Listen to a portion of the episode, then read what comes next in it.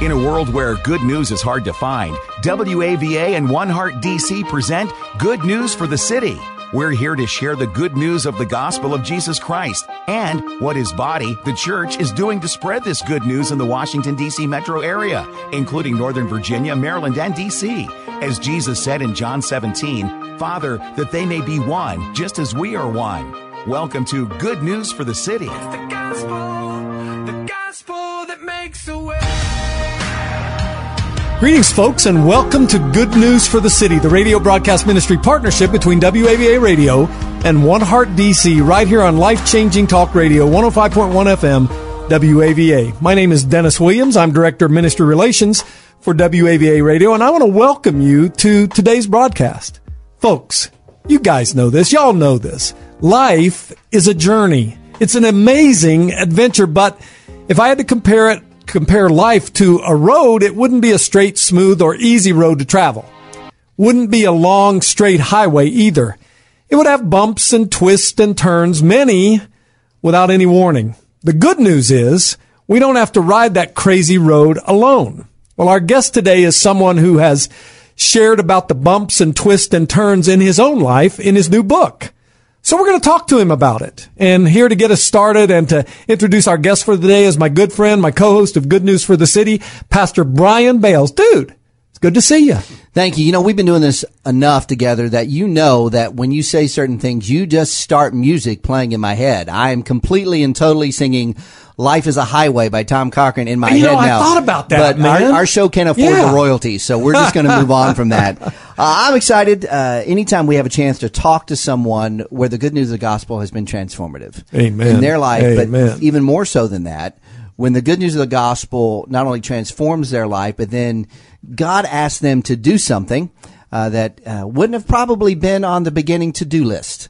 Uh, outside of their comfort zone. And, in many ways, that's the story of the person that we have today uh, in studio with us. We have Ed Melick. He's an author, radio and prod, uh, podcast producer, and host. He is joining us today uh, to talk about his new book. It's called Monumental Hug Divorce, Cancer, Grace, and Healing. Ed, thanks for coming in. Thanks for being a part today. Thanks for having me. Yeah, you know what? I love a good title, and I love a title that gives me an idea a little bit about what I'm going to read. Amen. Uh, and so when you read a title like this, uh, Divorce, Cancer, Grace, and Healing, I'm guessing that those four words probably come up in your story a little bit. And, and it does. It focuses on God's abil- ability to heal in so many ways in areas that we might think are even beyond repair.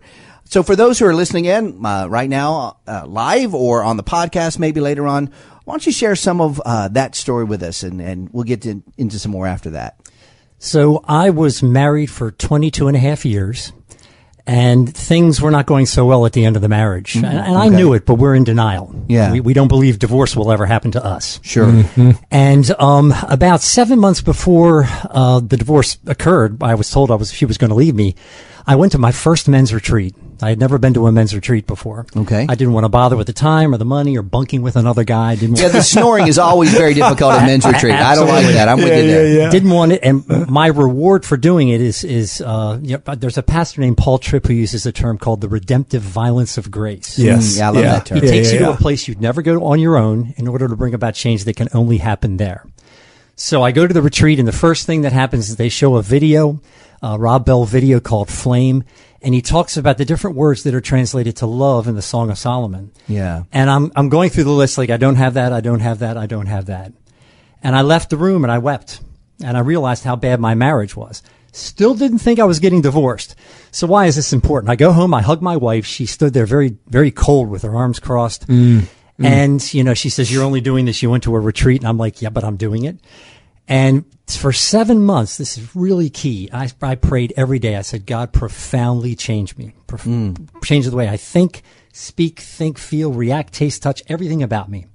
And I said, give me the wisdom of Jesus Christ. Give me agape love. Yeah. Give me a faith that's neck snapping. When I go by people, their necks just turn and they're like, who was that? Yeah, that's pretty cool. And I prayed and prayed like that. And then seven months later, she dropped the bomb on me and said she was leaving. Mm. Wow. And if you're a non-Christian or maybe a, a, a new believer, you'd think, well, some good those prayers did. Sure. Well, again, Paul Sure. Tripp, the redemptive violence of grace, he was taking me somewhere I needed to go to bring about change in me.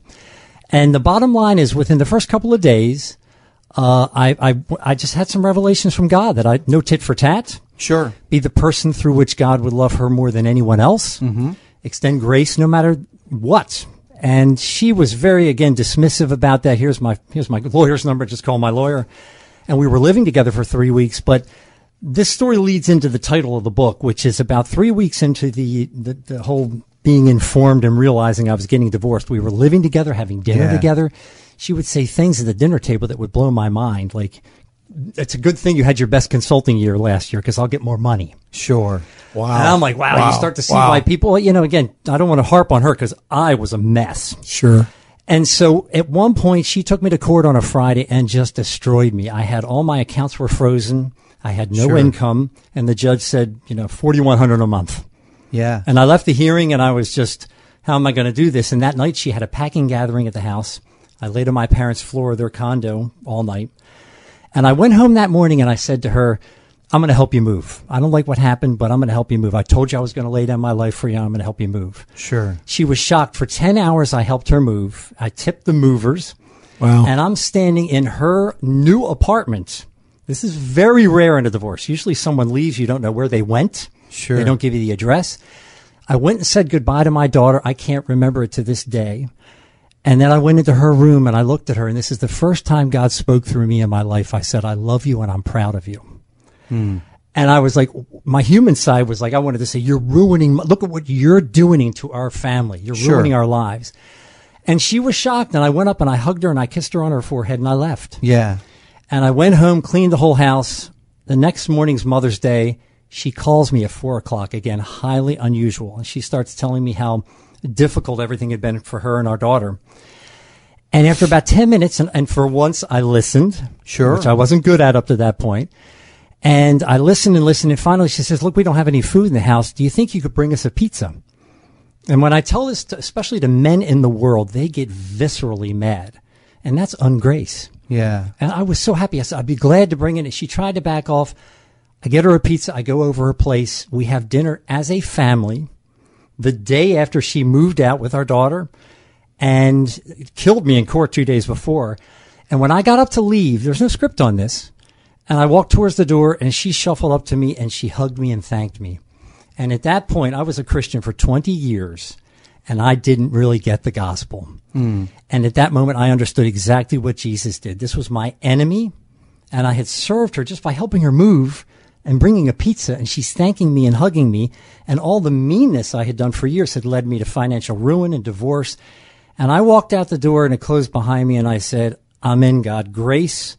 I'm all in for the rest of my life. And that was 12 Amen. years ago. Amen. Yeah, I, Amen. There's so much, man. There's so much in that story that's just an amazing example of grace. I got Holy and- Ghost bumps, by yeah, the way. it was some good stuff. And, and one one of the things I think that happens on occasion, whether even we intentionally know we're doing this or not, is that we do what God asks us to do, and without even trying, we kind of have this sort of under the table idea that if I do this, like God asks, I am then going to get blank. Yes, Mhm. yes. Sometimes we don't Yeah, even know it. yeah, I mean, sometimes yeah. we don't know it until all of a sudden we don't get what we maybe thought. And there's all kinds of range of emotions that happen in that. When you think about that time in your life, when you think what God was calling you in to do, and you think about the word restoration, right? A lot of these stories uh, that people have, and unfortunately, because we live in a broken world, because you know the very uh, sin that Jesus came to save us from is the one that still tempts us, the one that that we still choose too often than we need to. Um, a lot of these stories are focused around restoration, and and there's some some stories that we could go into that we don't have time to do that today. But how about you? Was was restoration was that always a belief or even a desire for you as you were walking through this process? Oh, absolutely. And I, I know I took my daughter out about in, in the first week of after being informed that Diane was leaving. Um, I took her out to a dinner and I, I, was, I actually cursed. I said, I, I really screwed up. I'll use that word. And I said, I'm going to show you from this moment on what a Christian man, a follower of Christ does. And I, I was deeply, deeply sad. There were times I, I coined a term called deep tears where you're, Yeah. where you're crying so deeply you can't imagine stopping crying. yes. But you do. yeah. Yeah. And I had some shame and all, but I had this desire to, to right what was wrong. And I made up my mind whenever I had a chance to be with her or do something with her or serve her, I was going to do it. And if you've seen Fireproof, That movie is, so, I'm fireproof times a thousand. But, Yeah. but I don't have the Hollywood ending, but actually it's more powerful and we'll, we'll get to that in a minute. But I wanted to restore the relationship and I worked for that and I started caring for her. And you know, I never called her your mother to my daughter. It was mm-hmm. always mom. We prayed about her every night. She would stay with me on Saturday nights. My daughter said to her, she said, well, I'll have you one weekend. Dad will have you the next. And she says, no, I want to go to church with dad every Saturday night and Reston Bible. I was like, oh, what a great daughter. And we would pray every night and I would pray for Diane with compassion, not like, oh, help correct her, God, because she's wrong. No, it was bless her. She's in school. She's working. She's trying. God bless her and give her peace, give her rest. So, so there were all these different emotions, but there was a strong desire to restore and to, and to, to get it right, to say, God, I was really messed up. You can be a Christian and really screw up. Sure. We're Yeah, seeing a sure. lot of this. Yes, And, yeah. and God's got each one of us in his hand. He's got a timeline and we got to trust with other people. He's got that. And we need to focus on us and extend grace to them. That's one of the many big lessons I learned through all this. And and we could stop right there at the story and go, man, that is powerful. Uh, but lots of times in life, that's not where a story stops. Uh, in fact, you you have sort of an additional twist. There's a, a statement that a friend of mine would make that everyone's dive is difficult. Some people just have a little more difficult degrees on the dive. You you add a, twist and a turn and those sort of things in this story because uh, now uh, your wife uh, uh, and your former wife then had a battle with cancer, right? Yep. Uh, and you chose to walk her through this as well. Talk about that. Well, let me, I'm going to back up just a little bit. What, what I started to do was every time I had a chance to serve her, I would do it. And God would give me these little tastes, little glimpses of, you're doing the right thing and here's reinforcement. And I decided then I was going to extend that to my parents. My mom was a very, very difficult woman. And I just started loving her and, and, and no matter what, I would, I would call her when we'd have a fight and apologize that night and she'd break down crying and thank you so much for calling me. And I just started seeing more and more glimpses of the realness, the power, the practicality, and the beauty of God's grace. This is not a game. We have incredible power, and most of us as Christians are just, I was just walking through self righteous and whatever. I didn't get the power that we had. And Paul writes about that. He says, I pray that you understand the incredible greatness of God's power for us who believe him. Yeah. The same power that raised Jesus from the dead, set him in a place of honor at God's right hand in the heavenly realms. Well, I, it just started affecting my community, my neighborhood, my work. People started calling me from around the country. Oh, I've heard about you. And my, my wife had an affair. And my husband left me. And I'm like, oh, I got the answer, but you're not going to necessarily like it. Some people would listen and call me back later and be like, I, I can't wait to tell you what happened. Mm-hmm. Most people didn't. Yes. But what happened is it took seven years for Diane to say, I love you. She was a bit of a, I'll call her a keeper. I won't use the H word. Yeah. She kept a lot of stuff. It was, it was a problem in our marriage, all the stuff all around. I moved her and no one else showed up and helped her. And oh my God, at the end of the move, she was so thankful and she started saying, I love you. And, and this is seven years into the divorce, not 40 days or something. And so at that point, to me, we were husband and wife, whether she knew it, accepted it, realized it or not. We, we were husband and wife. We were living a half hour apart. And a year after that move, she got diagnosed with pancreatic cancer, which is really deadly. Yes. And for 21 months, as a matter of fact, three months into the illness, she called me one day and she said, Ed, um, I got to give some information for long-term disability to an insurance company. Can you list? I know you keep this in Outlook. Can you list all your appointments, all the appointments I've been to? I had taken her to almost every single appointment. It was like 38 out of 42 appointments. The only mm-hmm. time I didn't go was like maybe just her giving blood before a, an appointment.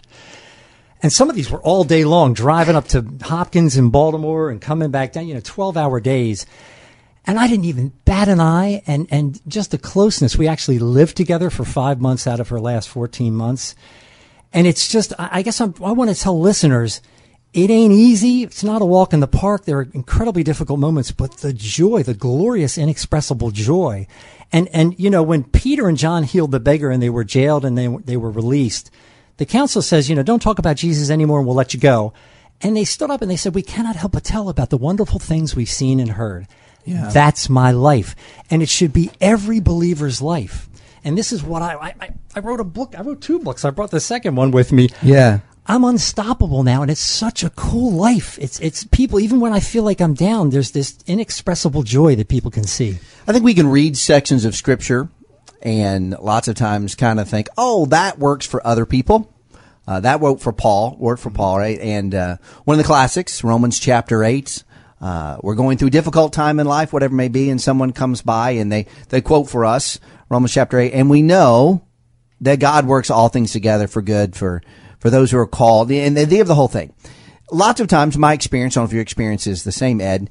I kind of feel like they kind of Bible bomb that. Like they, mm-hmm. they don't want to dig in with life with what's going on. They just kind of want to go by sort of at 30,000 feet, drop a Bible verse and then go off and do their thing. Yep. Um, but even if the delivery mechanism of that verse is not necessarily so great when we hear it. The truth behind it mm-hmm. is still very real and very powerful. And, and part of what you're sharing is even in the midst of what you said, hey, very honestly, I, there's a whole lot of things that I should have done different. I, am not uh, innocent in this, even all through the difficulty of divorce and that sort of that God, in some ways, uh, it's, it's, a, it's what I call the verse sometimes that makes some pretty good lemonade yeah. out, of, out of a lot of lemons that we can bring in a situation. Um, for people who are listening to this story, they, they find it, oh, I don't know, that, that sounds crazy. That, that can never work. What are some things that you, uh, uh, that you've already talked about grace, obviously, that you feel like that God was really showing you in this situation, uh, that before maybe, maybe you knew intellectually, but maybe weren't living from, I guess? Uh, so much to tell. Yeah. I, I, think where I start off into the book, I have a section of, on insights, things that I learned. Mm-hmm. One of them is, you know, the human heart is the most deceitful of all things and desperately wicked. That's me. It's not me talking about you guys, just yeah. it's me. And the very definition of deceit is we don't know we're deceived. Yes. And so I had to yes. press in. There were times I, I would 30 or 60 days every morning say, God, show me. But Paul Goodnight at Rest Reston Bible. Oh, what an amazing pastor he said to me two things in the early part of this separation. He said, ask God to show you what he wants you to see about you and stop picking on her. Yes. And then number yes. two was ask him to help him, you see her through his graceful, forgiving eyes. Those two things changed everything because I started following that and pressing in on God. And I just, and, and, and just the basics, the stuff, the unglamorous hard work of praying every day and getting in the word. And if you do it with the right humble spirit, it becomes easy. It becomes something you desire and you rejoice in. And, and so that's the thing is we have to start looking at ourselves first and then say, I'm going to look at this person with graceful eyes. When Diane and I, when she got sick, I had radically different opinions uh, as to what she should do in her treatment than she did. She was very focused on conventional medicine. I was very much into alternative medicine. This was not picking paint colors or picking a car. This was life and death. Yeah. Yet I learned, this is grace. I learned how to say to her, Diane, I have something I want to share with you because I love you. And I, I have a sense you're not going to agree and you can throw it out the window, but I have to say it because I love you.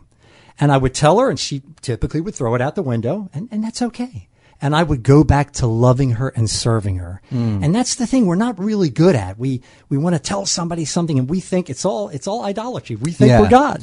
Yeah, we attach conditions to our love lots of times, right? Oh. Uh, if we do something and we do it in a loving manner and someone rejects it, we're like, well, I'm well, you didn't you didn't accept me when you got rid of that instead of saying, what did Jesus ask us to do? We just did a show last weekend around this idea of Thanksgiving mm-hmm. and one of the ways that we talked about when God puts us in difficult family situations or those sort of things to, to be thankful and to think is to think through the way God views them, right? To think through the way that God cares about them.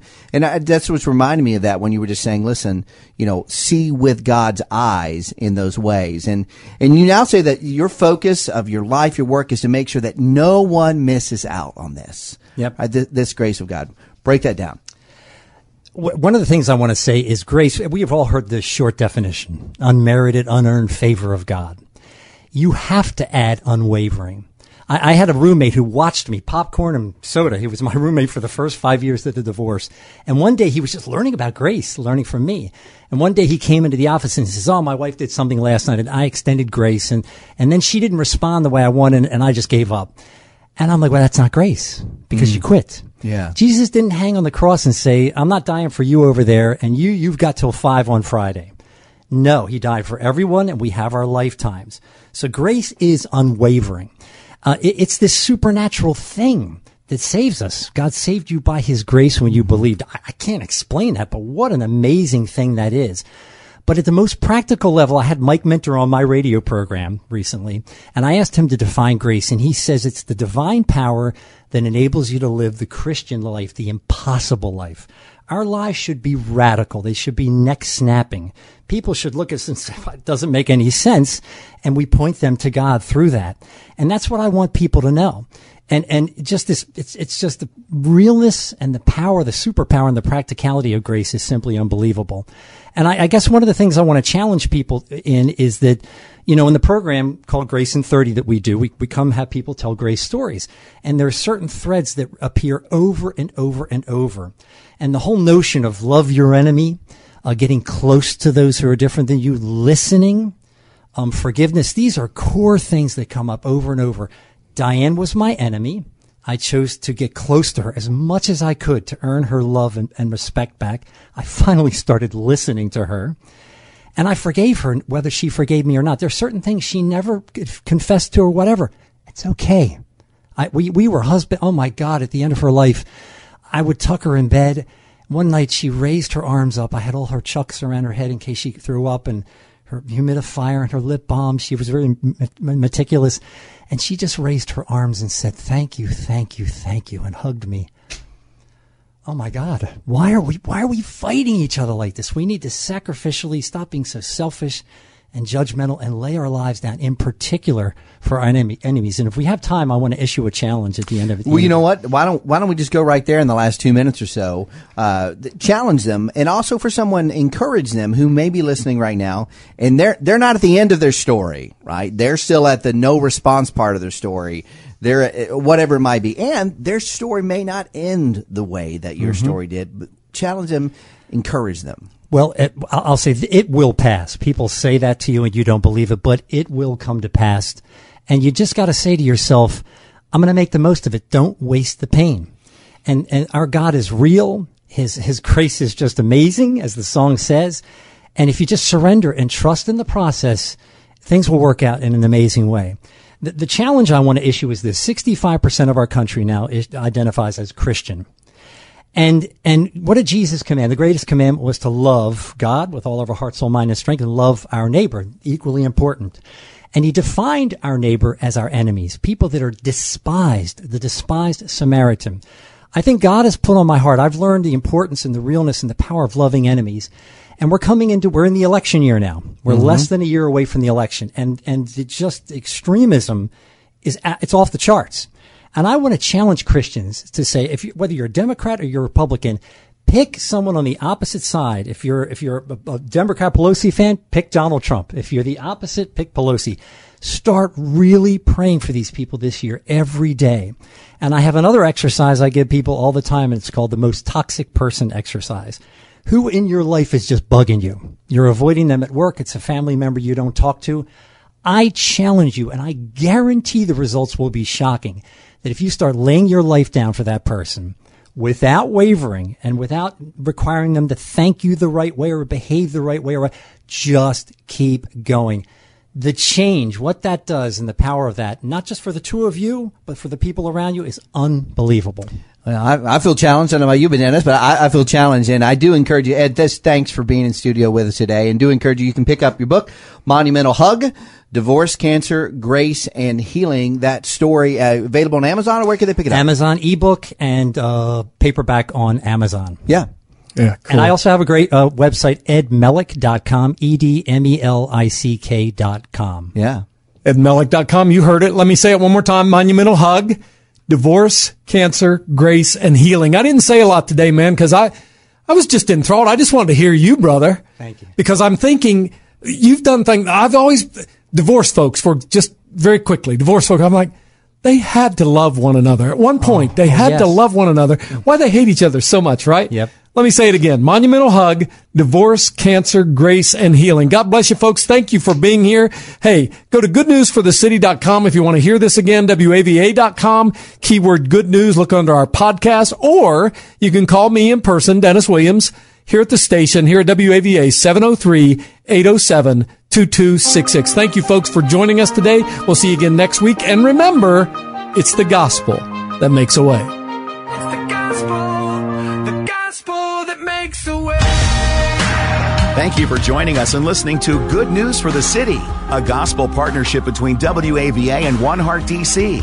This is a partnership movement which celebrates and seeks to accelerate the move of the gospel into the Washington, D.C. metro area. It is our prayer that through this radio broadcast ministry of good news for the city, we will see transformed lives and communities, and more and more people responding to the good news of the gospel of Jesus Christ. We want to help bring unity to Bible believing people and churches in order to multiply our impact in our city, and we would love for you to join us. You can learn more at goodnewsforthecity.com.